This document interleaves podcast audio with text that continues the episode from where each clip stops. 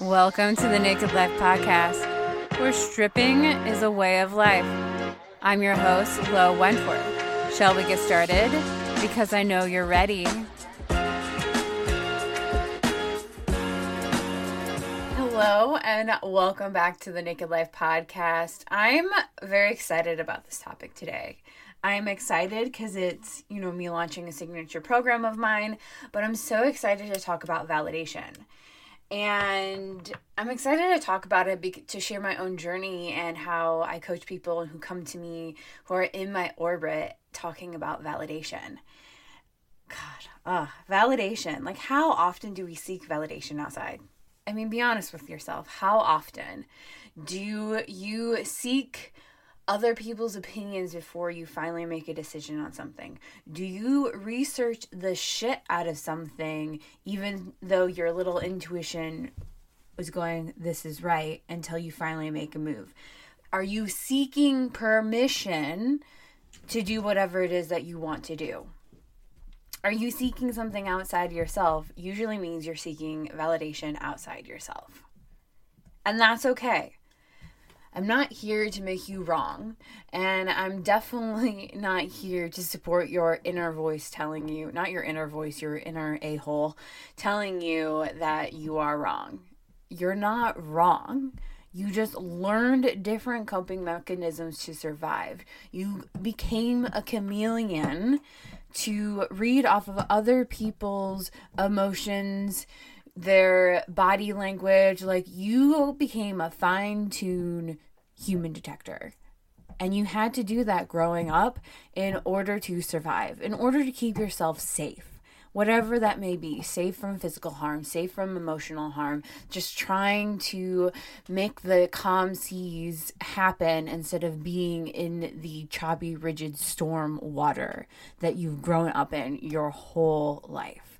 And now you're here, learning how to regulate your nervous system, learning that it is okay to do whatever it is that you want, learning to let go of second guessing and just going with the flow of your intuition. It's all a practice, and it takes baby steps. Now, validation. So the signature program I am launching, and you can sign up for with the link in the bio, or you can head to my IG to find it, is Sacred Validation. Sacred Validation is a 4-week-long mastermind where there are 3 live modules of teaching, and the last module is Q&A and integration. And it's to build the foundation of you. It's to build that foundation you so desperately desire that you don't even know you want and need, to start being confident in your own skin, to actually tell those around you who are draining you and taking advantage of you to fuck off. It is the foundational piece to boundary setting. Yes, foundational piece to boundary setting. I know that's a buzzword for a lot of people, but what people don't really understand is the basic boundary to set is no. That's the very first boundary you need to set. It's the foundational boundary. So Sacred Validation is learning all about how to validate yourself, how to validate your own feelings, how to validate your own wants and needs, what it looks like to navigate through that, and knowing what you feel is what you feel and is not someone else's. Knowing the dream you're going after is what you want, and you're not trying to prove someone else wrong or trying to seek someone else's love. And I have a very unpopular opinion here, and part of the whole reason it has taken me so long, up until about a year ago, 6 months ago, maybe even 3 months ago, who the hell even knows, up until this point of actually going after what I want, is knowing that what I'm going after, what I want, is what I want. And I'm not seeking the love and validation of others.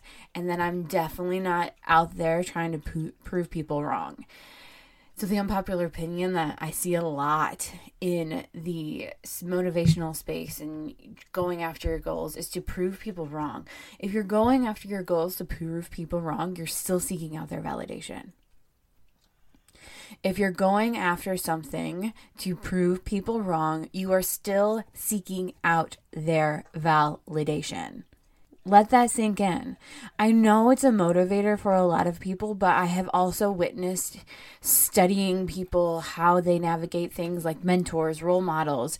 In the beginning, it was Gabby Bernstein and Lewis Howes and Matthew Hussey, and I was following them, and it was just very interesting how all of their stories were the same. They're like, 5 years into it, I reached to this pinnacle point of whatever success would be, and I felt empty inside because they were going after whatever it was, whatever the goal was that they assumed they wanted, to prove people wrong. And they felt empty because those people you're trying to prove wrong don't actually give a fuck. They don't.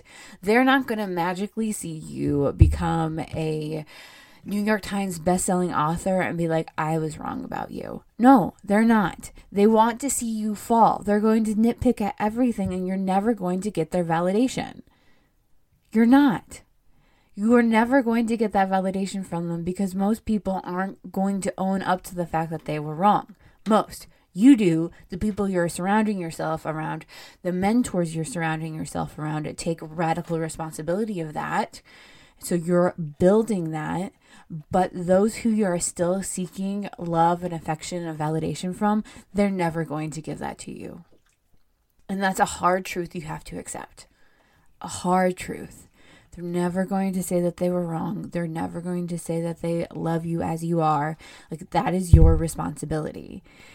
Which is beautiful that is your responsibility, but also at the same time, you feeling anger and that the fucked upness of everything you feel, the grief of the fact that you have to unlearn the things growing up that you should have never learned in the first place. Like, you should have been a happy-go-lucky child, and figuring out all the things and trying all the things and discovering who you are instead of discovering who you are and claiming your life for the first time ever.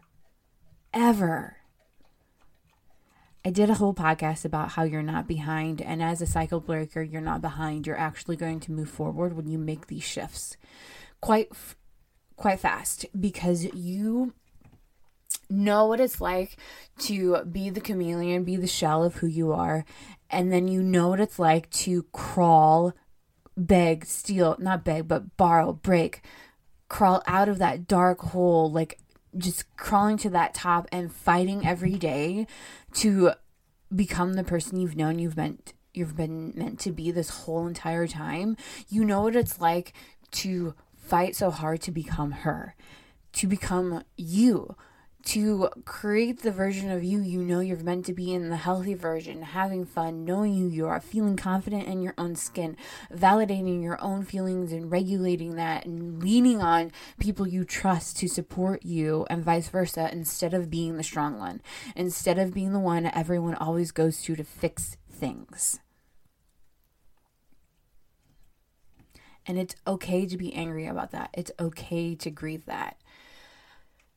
In my own journey, I'm processing the fact that there was someone in my life growing up who I've recently accepted is a narcissist. Or, if you want to be nice about it, has very strong narcissist characteristics. And I don't throw that around lightly, because I feel like narcissist is a buzzword that everyone uses for toxic traits in people or emotionally unavailable people. Let me make this clear. Narcissists are emotionally unavailable people, but not all emotionally unavailable people are narcissists.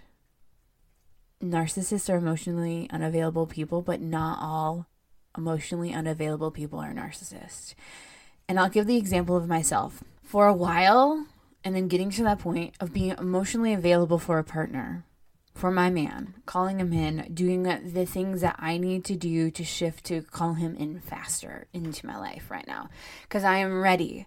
But I wasn't ready a year ago. I wasn't ready 6 months ago. I wasn't even ready a month ago to go down this journey and be like, I am ready for this. And I was emotionally unavailable.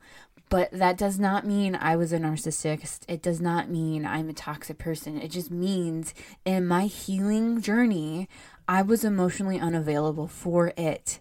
And that's okay. A lot of times in your healing journey, you're not emotionally available to let 1 million people in right away. And that's okay. That doesn't make you wrong. Some, like the caterpillar, you have to go into your little cocoon with the support of those around you who are very specific and very strategic that you have chosen to help you during this process, to go into that little cocoon, to heal what you need to heal, clear what you need to clear, so you're able to move forward freely and stand on your own 2 feet or fly with those beautiful butterfly wings when you finally come out of your cocoon. So that's okay. But getting back to, I'm on the journey of accepting that the love of this person wasn't it, going through the process and feeling and grieving and just being very upset and going through this person doesn't really love me. They love me to the best of their ability that they can, but even then it's not true love, because they don't accept me as I am. And they don't respect my boundaries. They do everything under the sun to emotionally manipulate me, guilt trip me, make me feel bad, shame me, and all of that. And I'm also dealing with the I don't want to say the narcissist supporters, but the people around that are also just either so much in the fawning of this person, or not wanting to rock the boat and deal with this person's wrath, that I also get put under the microscope and told I was wrong, that I'm the difficult one, that I'm the one that needs to change, that I'm the one that's always looking for a fight. And it's kind of like being on this lonely little island, which I am okay with. I'm okay with that because I had to come back to my childhood home. I had to come back to the place I grew up to reclaim parts of me that were lost and take back my power, and I couldn't do it anywhere else other than into the belly of the beast. And I know for some people that's not supportive, that they can reclaim their power outside the belly of the beast, but for me, I had to go into the belly of the beast. But getting back to that is also like this whole intense grieving process that I am going through and getting to the other side, but there's still bouts of it, because grief is like a wild horse. It comes and goes, and it's just free, and sometimes it'll just hit you in a moment that you're just like, shit. But grieving through this process of the letting go of the illusion of who I thought this person was and accepting them as they are now, and really allowing myself to be angry at that fact, be angry at the world, the universe, the creator. I struggle with using the term God because I have very strong issues with the Bible and how that was created. Basically, I don't like it when people withhold information from me. Never will withhold information from me, especially when it's like a decision I have to make. Like, you have to give me the good, the bad, the ugly, all of it, so I can make an informed decision. Anyways, but grieving that and accepting that, and I was just talking to my coach about it, and it was just like, I was so mad and angry and upset because I'm like, this person doesn't actually love me. It doesn't, and I feel like it was just, I was sold a bill of goods, and that this person is a fraud, and that, just being upset that I bought into it, but I also didn't know any better because this person's the adult in the situation, and I am the child. And so it's just going through that, and she was just reminding me, they could love the best of capacity, that they love me for what they're capable of. They just don't know what a healthy love looks like. And that's a whole other podcast. But it's just going back to grieving and being angry and upset that you even have to start this process of forming your own identity and validating yourself and learning that for the first time in your life in adulthood when you should have learned it in your childhood. And whatever comes up is okay. Just don't make yourself wrong. And if you're in a place where you're working through acceptance of this, it's okay to be I'm in a public place and I can't break down right now. That's okay. But allow yourself the space to either get to your car and break down, or get home and break down, whether it's beating the crap out of a pillow as you're screaming with rage music going on, to let it all out. But give yourself that space to release and let go what you're feeling, because you're safe and capable of navigating that and letting the emotions run through you that they won't take over, but allow yourself that freedom to feel your emotions instead of stuffing them down where they build up resentment and hold you back further. Give yourself that freedom. You can do that. And that's the whole process of validating yourself and validating your feelings, and understand what it is that you want and what it is you are feeling instead of what people have told you to feel or how you thought you should feel to make sure the waters were calm and the boat didn't rock as much as possible.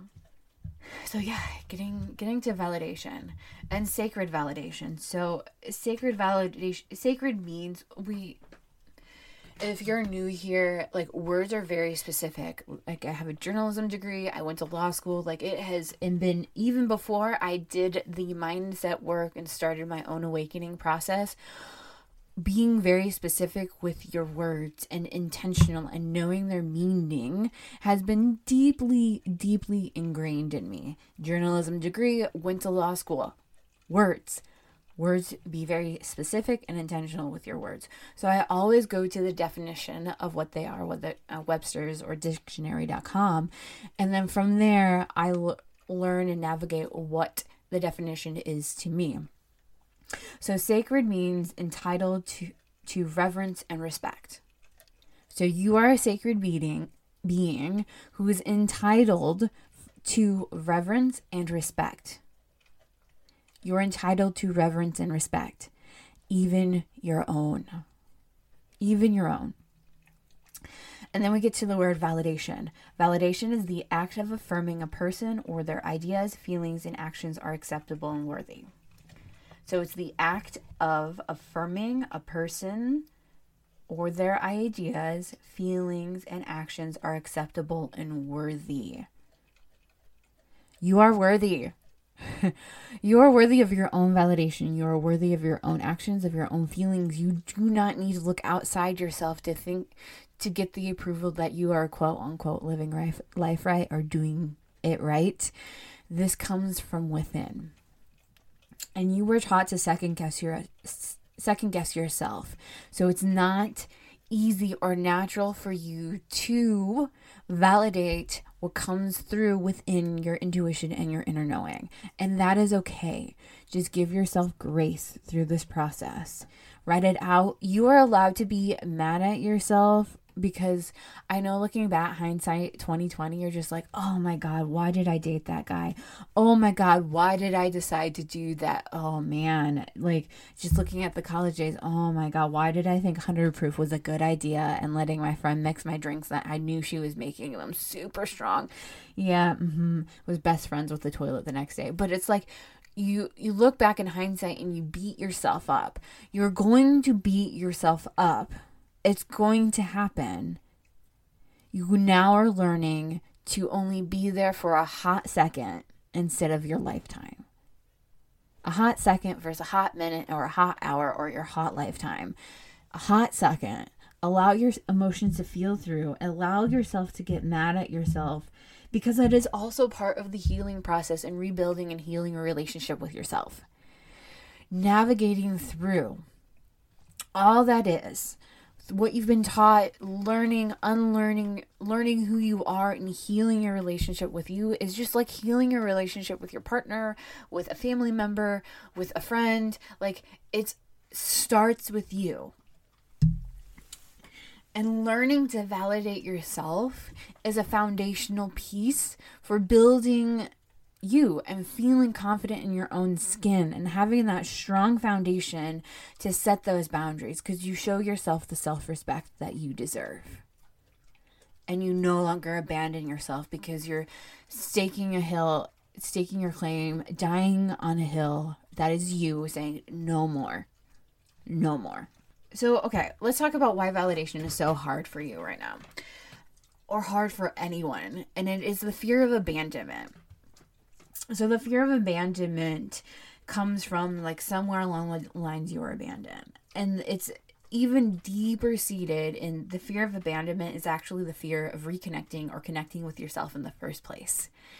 And if you want to go to even back to, like, reconnecting with yourself when you were a little child, whether it be like 5, 6, 7, 3, 4, whatever, before 7, you could say you're reconnecting with your true essence. Some of those, if you're similar to me, you're just reconnecting or connecting with yourself for the first fucking time ever. Because a lot of you believe your childhood was stolen from you. In a lot of ways, your childhood was stolen from you. And it doesn't make it right. It doesn't make it okay. It's just one of the things of acceptance.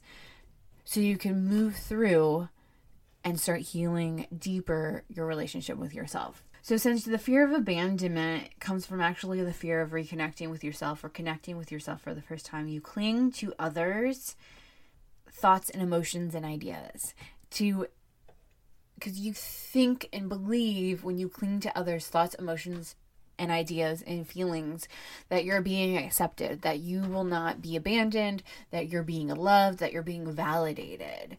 Instead, it's an illusion. It's your chameleon self coming out in an unhealthy way because it is trying to seek the same validation and acceptance and not trying to rock the boat like you learned growing up. So your chameleon self, where you learn to be the chameleon, whatever it is, whatever people need, like fixing that squeaky wheel, as I like to call it. Like, I know I'm very good at finding the squeaky wheel and morphing myself into the ability to fix that squeaky wheel, which makes me very versatile and makes me an asset. I'm able to learn different skills. Like, I know a little bit about a lot of things. Like, that's amazing. That's amazing.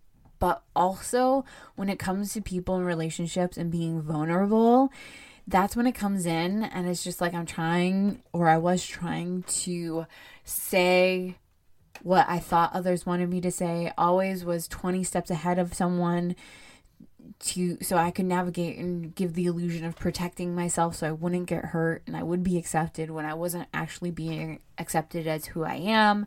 Still feeling lost on this lonely little island of mine, wishing people would come and join me and be like, yes, we stake this claim, we'll be with you. It's us against the world, instead of feeling very lonely. And that comes from being vulnerable. So early on in this journey, I decided I would do everything and anything that made me feel vulnerable. And so I do. Sometimes, a lot of times, I do not do it in the moment. I'm getting better at that, like sharing my feelings, sharing what is up with me. Like, I have a very dear friend of mine who, she is helping me heal the sisterhood wound in so many ways, like can even imagine. And I take the time to check in with myself and actually express and be vulnerable with where I am at, instead of saying like, oh, I'm fine. Oh, things are great. No, things are not great. Not at all. I think one of the examples is, okay, there's a cat at my parents' place, and I saved them. I saved 2 out of the 3 of them. One was just very sick, and I could tell, like, it wasn't going to survive. And there was really nothing I could do to get into the vicinity of this cat to help it survive. It was very feral. And one of the things, since I grew up witnessing my grandfather build a relationship with cats and feral cats and what that looks like to build that trust with them, like, I wasn't going to force myself on it to build that trust. And it just, like, the moment I knew that this cat wasn't going to survive, the next day it was gone. Like, I did what I could to create, like, warm space for it to, like, make it feel safe, but it was gone. So there was this other cat. And she and I, like, build this bond. And then right before I was supposed to go visit my good friend, I found her on the road. You know, immediately was shocked finding her on the road, and, like, did what I had to, put her in a safe space until I could come back to do my own honoring and burial ceremony of this little kitten. And it was just like, I come up to my friend's place and she's like, how are you? And it was just instantly, I told her about the cat and was going in, and she held space for me and my own grieving process about this kitten, and just what was actually up for me in that moment, where in the past I would have been like, oh, I'm fine. Like, how are you? So that's just a testament of, like, building trust with people and validating my own feelings and have someone reflect that back to me. And that is a piece of vulnerability. But to be vulnerable with other people, you have to be vulnerable with yourself, which means you also have to learn how to validate your own thoughts, feelings, desires, and actions that you did. And that takes a lot of vulnerability, and it takes a lot of bravery to face yourself. And it's not easy. And that's okay. That's why you're surrounding yourself with people who do it every day, who share with you what comes up for them and how they navigate the process. You are learning by witnessing others. And now you're taking that step to start validating yourself and what that looks like for you. And you can go as fast, as slow as you need. There's no need to rush healing the relationship with yourself. There's no need to rush building the identity of who you are, knowing what hobbies you like, your likes and dislikes. There is no rush. It may feel like it is a rush right now because you feel like you're behind since your childhood was snatched out from under you and you didn't have that opportunity to build your own self-identity, to find out what you like and dislike, to try all of the things, to discover what your hobbies are and build from there. I mean, I follow a bunch of accounts that talk about like coming from a dysfunctional family and being the scapegoat or the black sheep. My grandma likes me to call myself the explorer, because in her own mind, the definition of black sheep and scapegoat is very, very different. It's what you would traditionally think is like the bad kid or who would get into drugs or trouble with the law, like always in trouble type of thing. And just following it. And it was just one of the things that hit home was like, struggling to say what your hobbies are and struggling with the sense of saying what your hobbies are because you didn't learn them growing up because you weren't able to create your own self-identity at all because you were this chameleon trying to be whatever you needed to those around you, especially the adults, so that they could feel safe in their own skin, which it should have been the other way around. Growing up with emotionally unavailable people is very hard to accept. It wasn't easy, and it's not an easy life to navigate either. So since you weren't able to develop your self-identity, you weren't also able to learn what it is to like your validate yourself or have and see what healthy validation looks like. Because everything has a healthy version and an unhealthy version of it. Like I was talking again with my friend on this, and we were talking about dating because she's been married, has kids, we're the same age roughly, and I'm single, and we're just talking about like dating apps and some of her single friends and what they're going through. And it was just like the whole hobbies things, it's just talking about like building the self-identity. And she's like, would you ever get on a dating app? And I'm like, I have no desire to get on dating apps right now. I think they're lazy. I hate them. It's like putting your resume up on there. And it's just like, you look at how to build a profile and they're like, in your pictures, you should have like not full body. You should have some full body. You should have some clothes. You should show yourself with friends. You should show yourself doing your hobbies that you like. And I go to her, I'm like, with these pictures of showing like hobbies that I like hiking. I very much enjoy the outdoors and hiking and just wandering the woods. And it's just like, if I'm doing that, I'm not want to take a picture of myself doing that because I'm doing it. Taking a picture of myself allegedly doing the hiking, to me takes myself out of the moment and present, and then I'm doing it for someone else. It's just like, it's equivalent to me where I see people post like little reels of them crying or pictures of them crying. And it's just like, you would never see me post a reel of me crying or a picture of me crying, because to me, that means they're seeking outside validation of themselves. Yes, they're wanting to be seen in this raw moment. And I'm just like, it's attention seeking to me, not in the healthy way. So you will never see me do that. You will see me get choked up on podcasts. You will see me get choked up on lives, or even cry on lives, or even cry on podcasts, because those are in the moment and I'm sharing with you real time. It's not me setting the intention that, oh, I'm going to cry during this podcast. Talking about the cat and the grieving the loss of her is still a struggle. Like I can still feel like the constriction in my throat right now, but I'm opening up and saying like, it's a process that I'm in, but I'm not going to take a picture and be like, oh my God, this is what happened. Like, no, it's attention seeking from millions of people who you're seeking validation from that you'll never get validation from.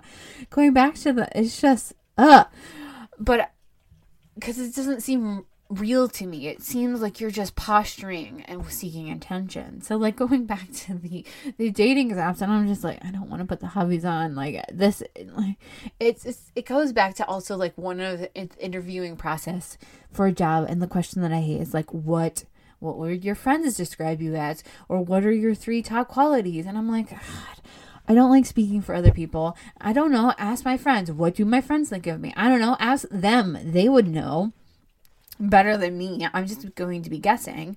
And then getting back to like what your 3 top qualities are. I'm like, if I have to tell you what my 3 top qualities are, then I am not them. I should just embody them. And then it also feels like it's a secret test. So if I tell you like the 3 things that I think I am, that they don't match up to who you are seeing, then it's just like a disconnect there. It just goes like, if I have to tell you who I am, like, then I'm not that person. I should just be it. Just be it. Going on my little rant there about seeking validation from others. But the whole process of learning to validate yourself means you stop seeking permission for others. You start learning to communicate clearly what your needs are, what your desires are. And you unlearn the belief that putting yourself first doesn't make you difficult, doesn't make you selfish, it doesn't make you a bad person, it doesn't make you wrong. We'll talk about moms here and the mom guilt, like putting yourself first and showing your children what it looks like to put yourself first is valuable. It is so valuable, and I never speak from the authority of being a mom because I'm not one yet, but I speak from the authority of the daughter who had to unlearn this and had to unfuck herself from this, had to understand that mom guilt is a manipulation tool to make the mother feel better, not the child. Whew. Let that set in. Mom guilt is a manipulation to make the mother feel better, not the child. You're putting your mom guilt on your children so it makes you feel better. No, stop. Whew.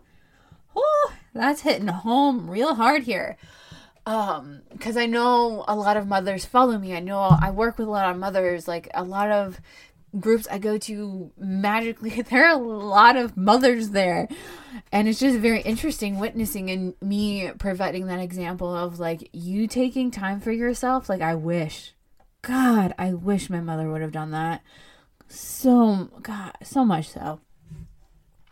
I remember in college I was reading an article and it was a male who wrote it, and he was talking about how his mom taught him the value of me time, because in the mornings, the first hour, she was in the bathroom doing God knows what, getting ready for the day, probably crying, probably feeling sad that she was doing this, but also taking the time for herself for that first hour. And they knew not to knock on that door unless there was a broken bone, someone was bleeding profusely, like there was fire, because it was her time. And he didn't realize that at such a young age. As he got older, he realized that she was teaching him the value of taking time for yourself and setting those boundaries and what it looked like in a healthy way, so you would feel good about yourself. And I think she was a stay-at-home mom, so he was like, she put on makeup and all of this and to make herself feel good, because she wasn't going out to see other people. She was taking care of her chitlins and showing you the value of that. And I remember reading that. I'm like, oh my God, I wish I would have seen this growing up. I wish. Because he didn't come from a place of like she was being selfish. He came from a place like she was teaching them the value and the self-respect of what it looks like to put yourself first, in a way that is healthy, that builds you up, that fills up your cup instead of depleting it.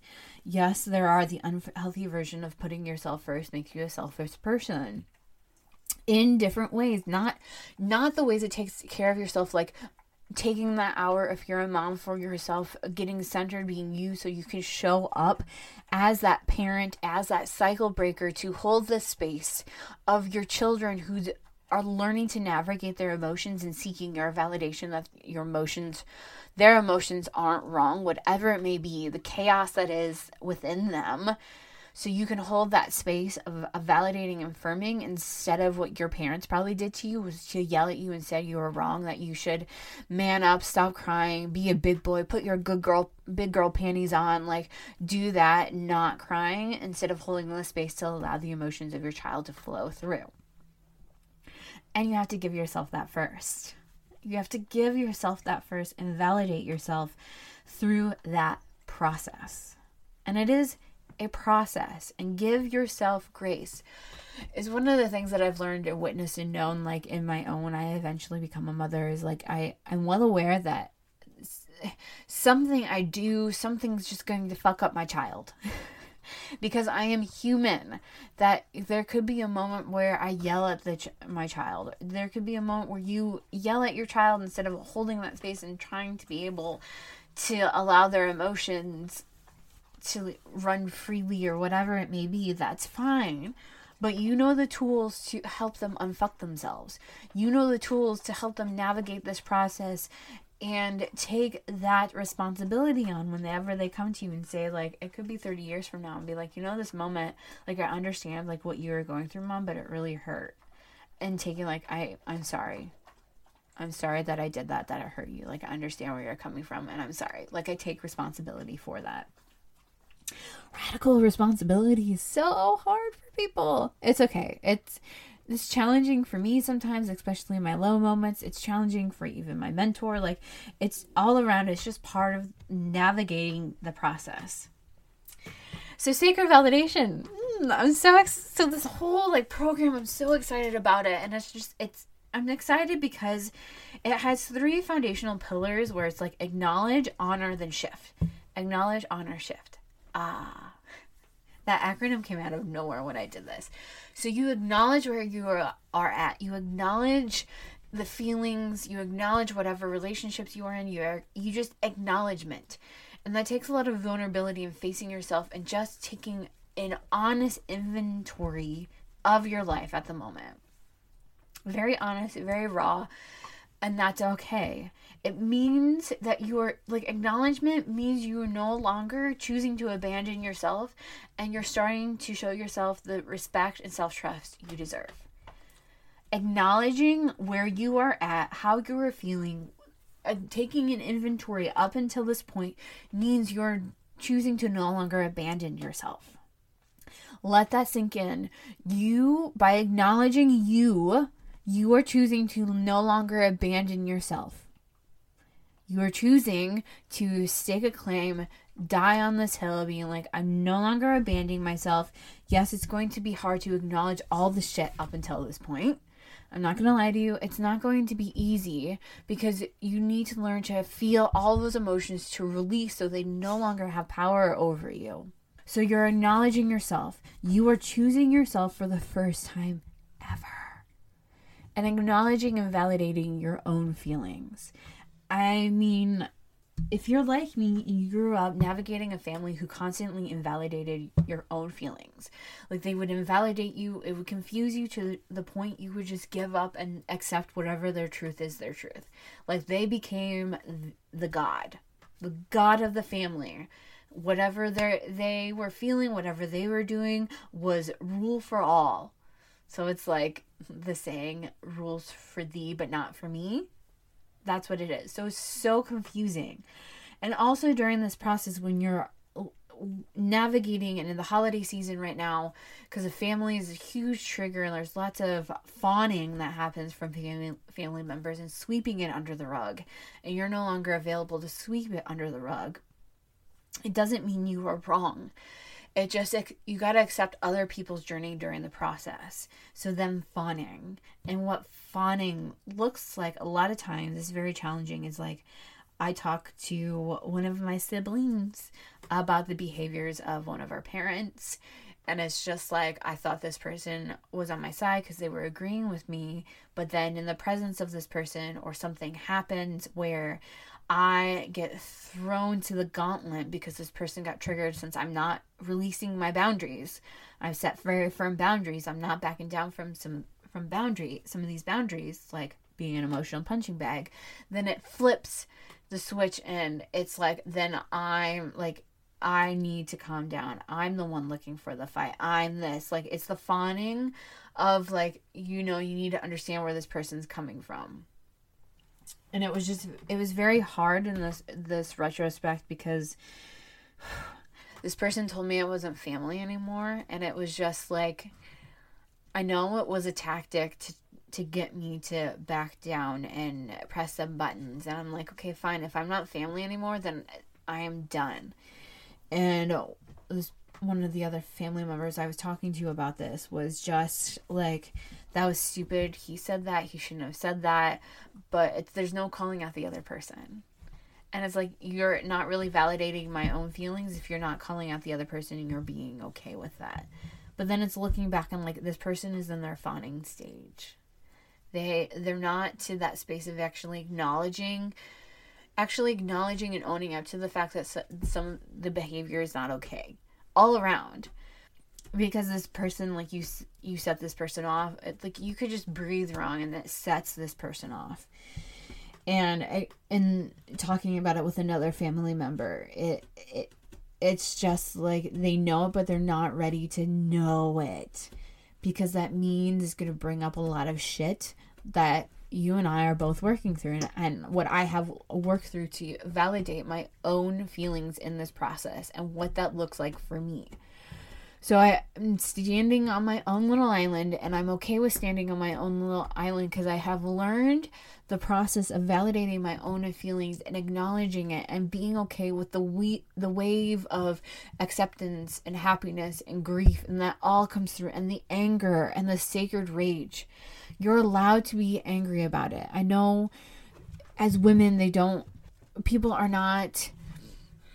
are very uncomfortable when a woman is mad and in her sacred rage, and you're allowed to be angry, and you're capable of holding that space within yourself to be angry about whatever it is. You're allowed to be there, and you have the capacity to hold that space and validate your own feelings. And that is okay if you're going into the family holidays that there's going to be a lot of people who you will still seek validation from, because it throws you into that environment of back of how you used to be. Just witness yourself with curiosity through this process.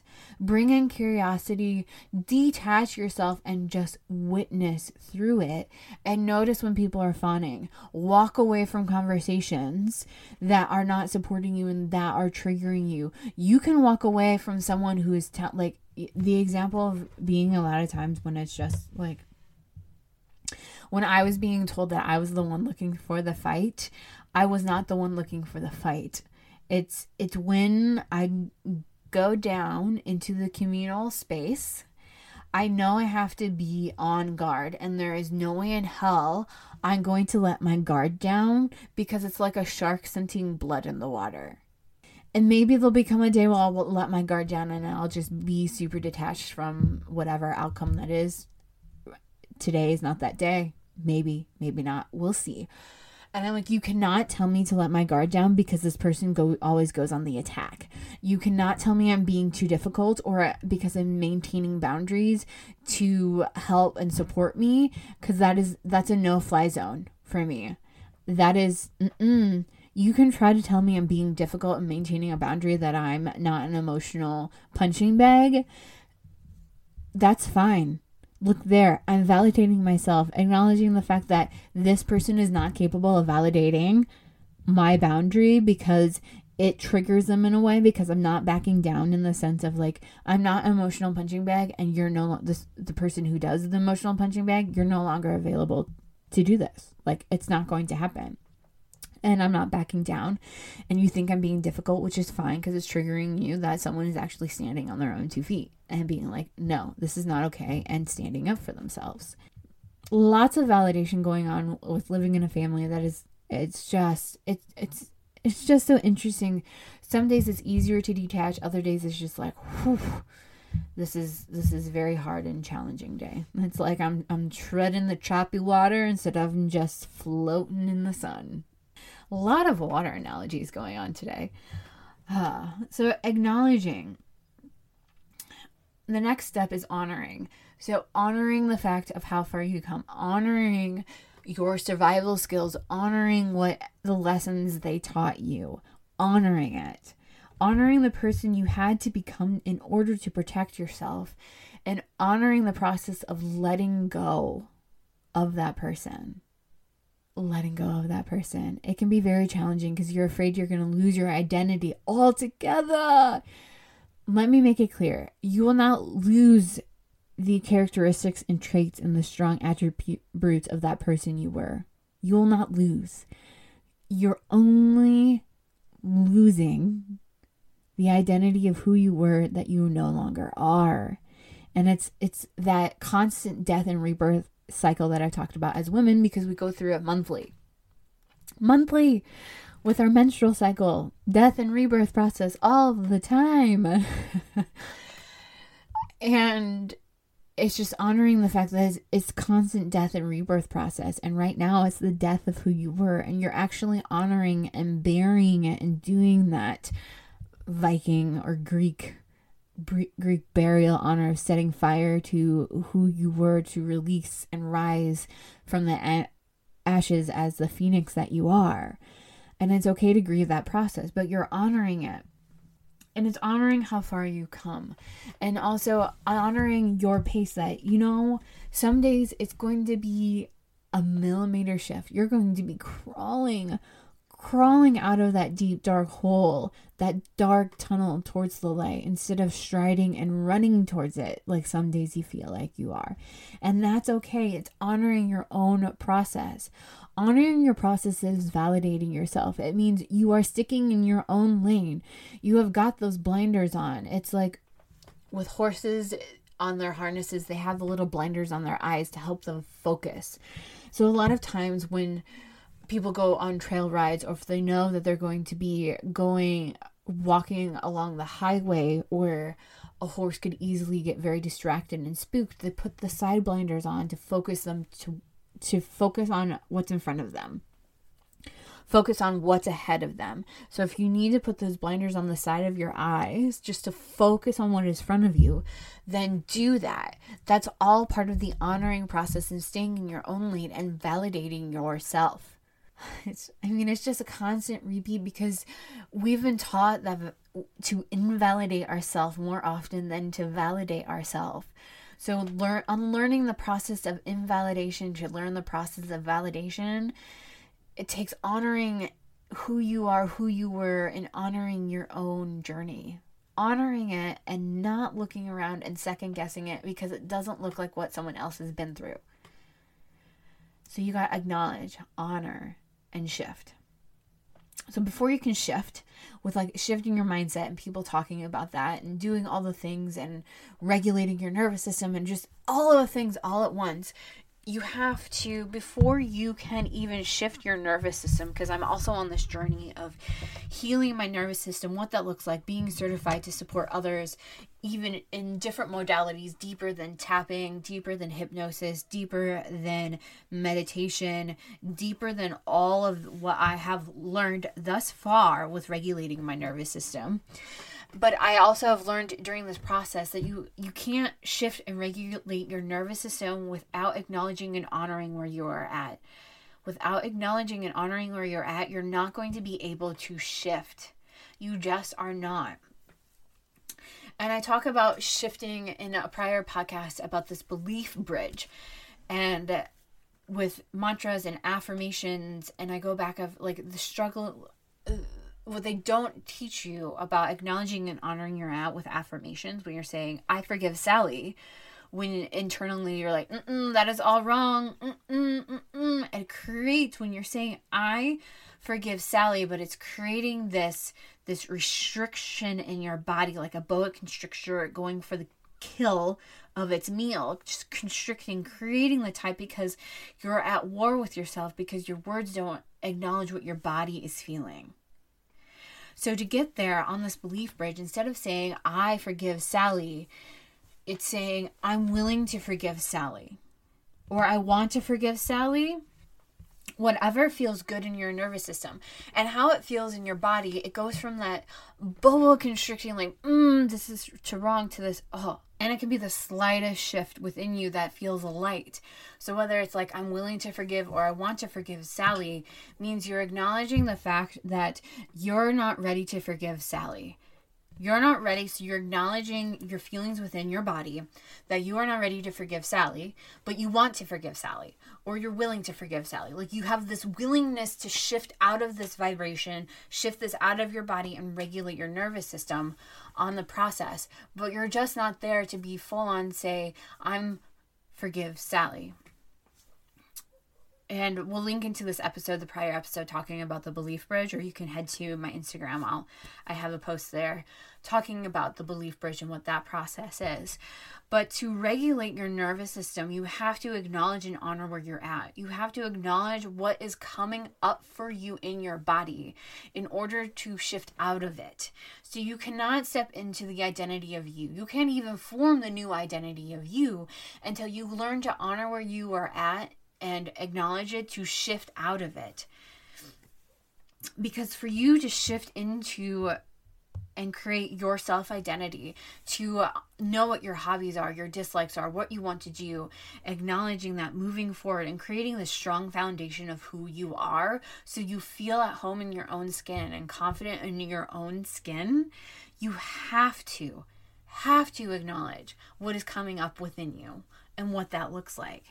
And in order to move and shift into the person you're meant to be, to shifting into those little shifts, whether it's wanting to try a planting class, or going to a photography class, or just going for a walk, and learning how to set those boundaries and how they support you and what no looks like to you and feels like in your body. And learning the art of detachment. Through all of this, to be able to shift in who you are. God, the art of attachment. It's just like, it's something that I've learned. It's been an ongoing process, but I haven't fully embodied it until now, because I'm witnessing a sibling of mine that I have to detach and let them, they're on their own journey, and just watch it as it goes and be the support when they need it, but not be the doomsdayer, like you're doing this wrong. No, just detaching from it, and detaching and stepping out of like the protector, the provider role, like the responsibility. I remember, and it's the best gift my grandma has ever given me. And I remember calling her up in college. It was after I talked to one of my parents and there was stuff going on, and it was just like, I was away and I was talking to my grandma, and my grandma's like that is on them. Like, they can take care of themselves. It's no longer a responsibility. Like, it's on them. It's not on you. And I'm paraphrasing that, but that like changed me in so many profound ways of where I was starting the art of detachment without realizing it. I mean, college was the first time I was away from everything and detaching from the role of who I was, or who I had to be, or who I thought I had to be, and start building in who I was meant to be. It still took me a while to get to this place of self-identity of who I am and what that looks like to me, and no longer trying to be people's cup of tea and just being like, I'm the shot of whiskey. All right, I'm a shot of whiskey. That's fine. We'll go with it. No longer trying to be the cup of tea. So doing this whole process of sacred validation, like, I could go on and on and on and on. Like, there's so much more I could talk about this with you guys, but really the best way to experience this is jump in to this mastermind. It's just a month long. The link is in the bio.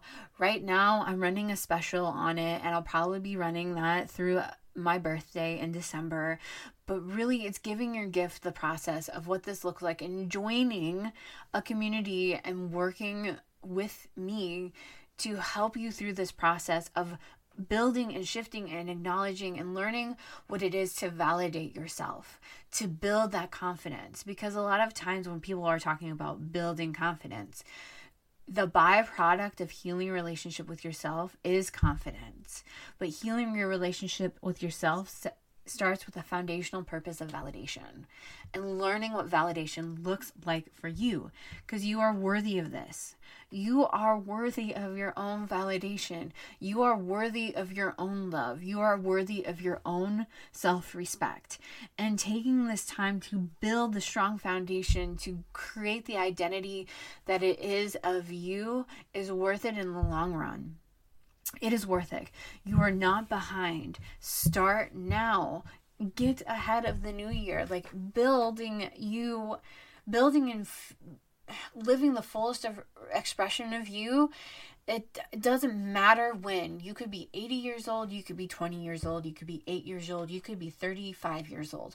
It could be anywhere time. But when the moment you decide you are worth living the fullest expression of you, that begins the process. And that is where sacred validation is for you. It is for you. And if you have questions, reach out to me at my IG, the.naked.life.co. or email me, wherever it is. You can get my contact information in the show notes.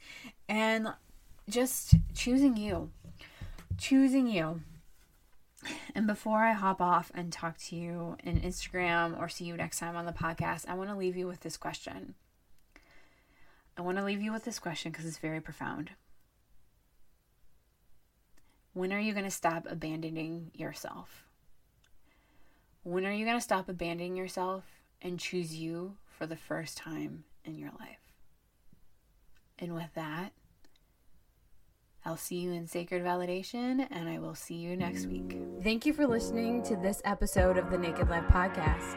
Please remember to rate, review, subscribe to this podcast, and share with all your friends.